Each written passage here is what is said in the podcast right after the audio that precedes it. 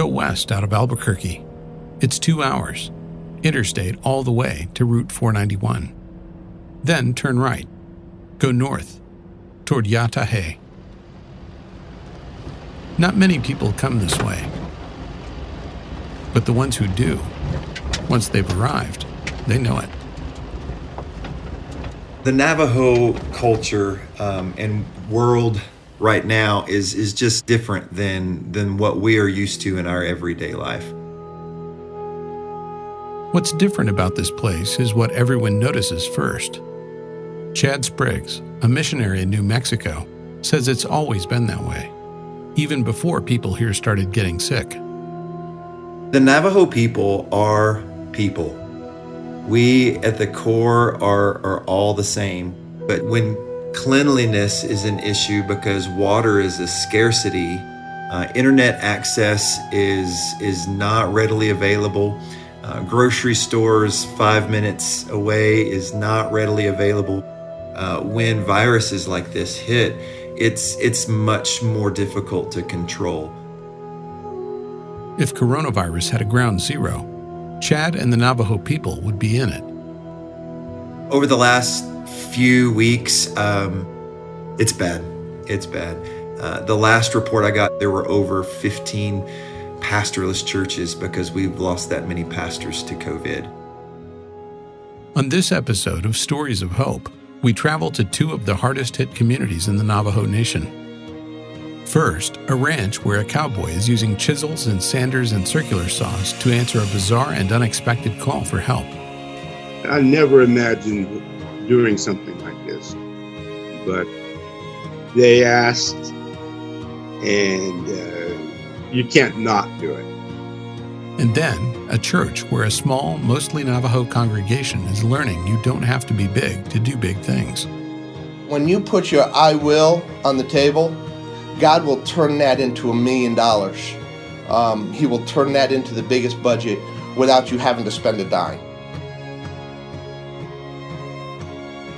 This is Stories of Hope, Episode 41 Living at Ground Zero.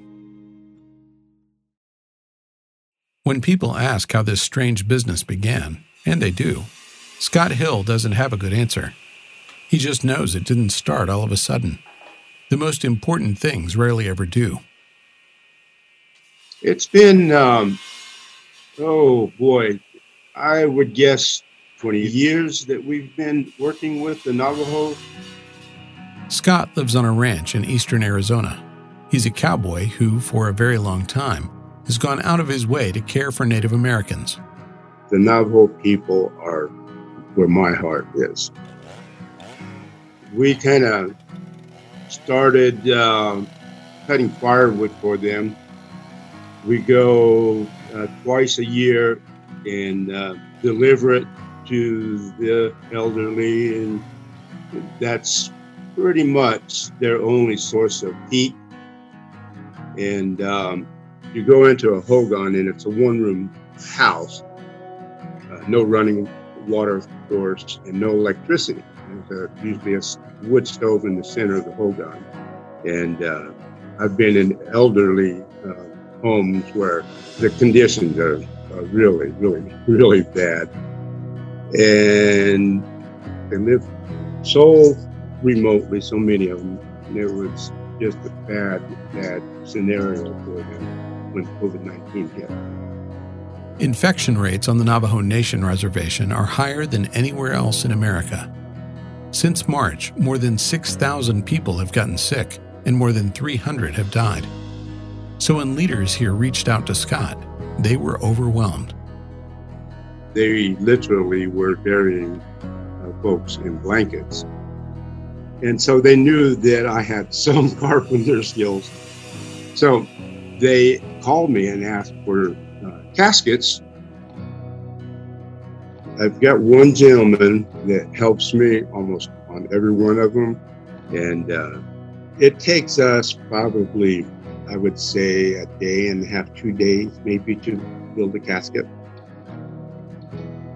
They're really nice white fir lumber, but they're pretty straightforward. Now, Every few weeks, Scott and a local pastor drive nine hours from his ranch onto the reservation. They drive a truck loaded down with caskets, and the caskets are filled to the brim with donated canned goods, toilet paper, walkers, and canes, and anything else people on the reservation might need.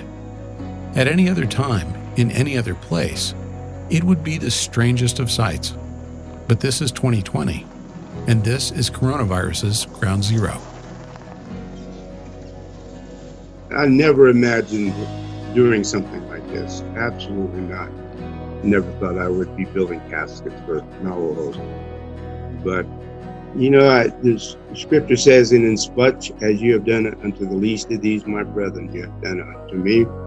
So I, I would say that it's just what we're commanded to do.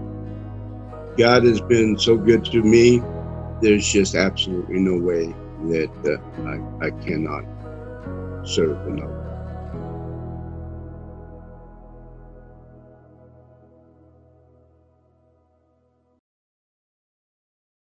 Sometimes the right person with just the right gift gets put in just the right place at just the right time.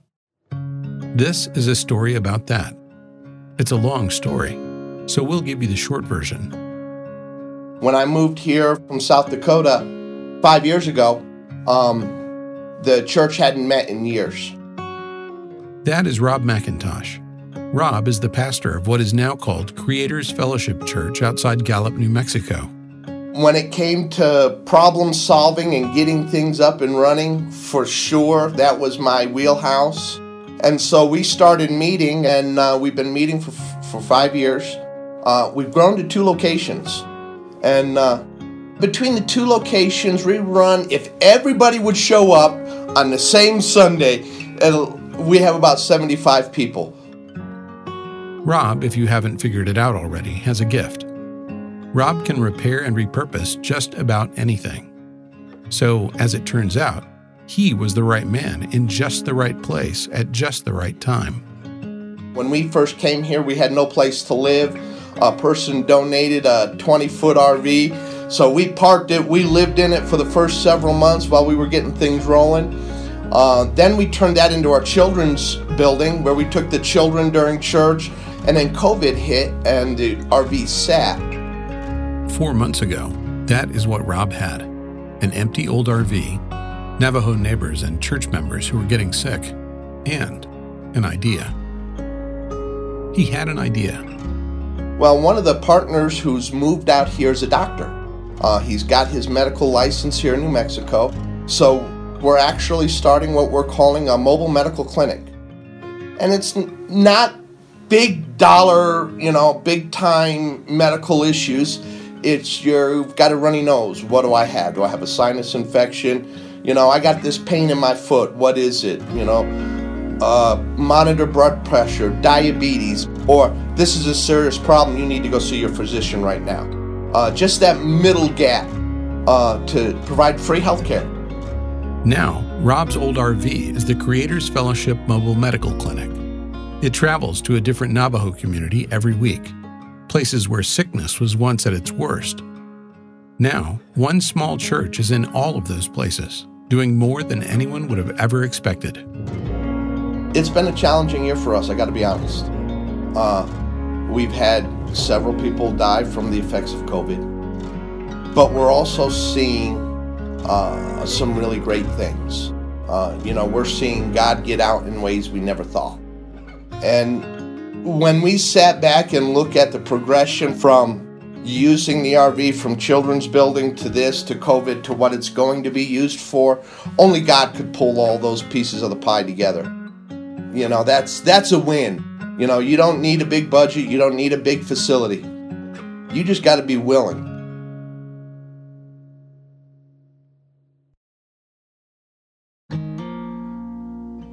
This has been Stories of Hope from Send Relief. Today's episode Living at Ground Zero.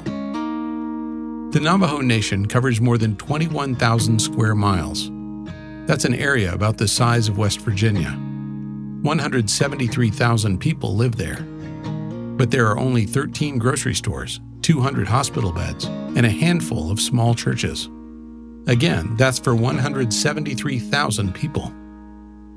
Chad Spriggs, the missionary you heard from at the beginning of this program, says at a time like this, it's people and churches doing the small things that open the door for bigger things inside the Navajo Nation. There's an openness now um, to um, the outside world that's never been there before.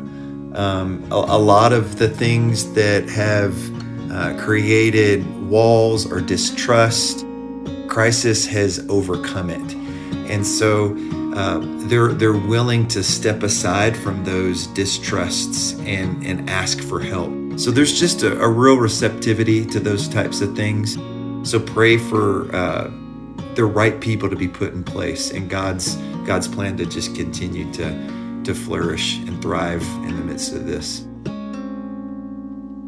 If you're looking for practical ideas on how you and your church can send relief to those most affected by the coronavirus pandemic, go to sendrelief.org/covid. If you haven't already done so, you can subscribe to Stories of Hope. You'll automatically get a new episode every 2 weeks. And finally, if you liked what you heard here, please rate and leave us a review on Apple Podcasts. That'll help other people find us and enjoy these stories too. We'll be back in two weeks for another episode of Stories of Hope.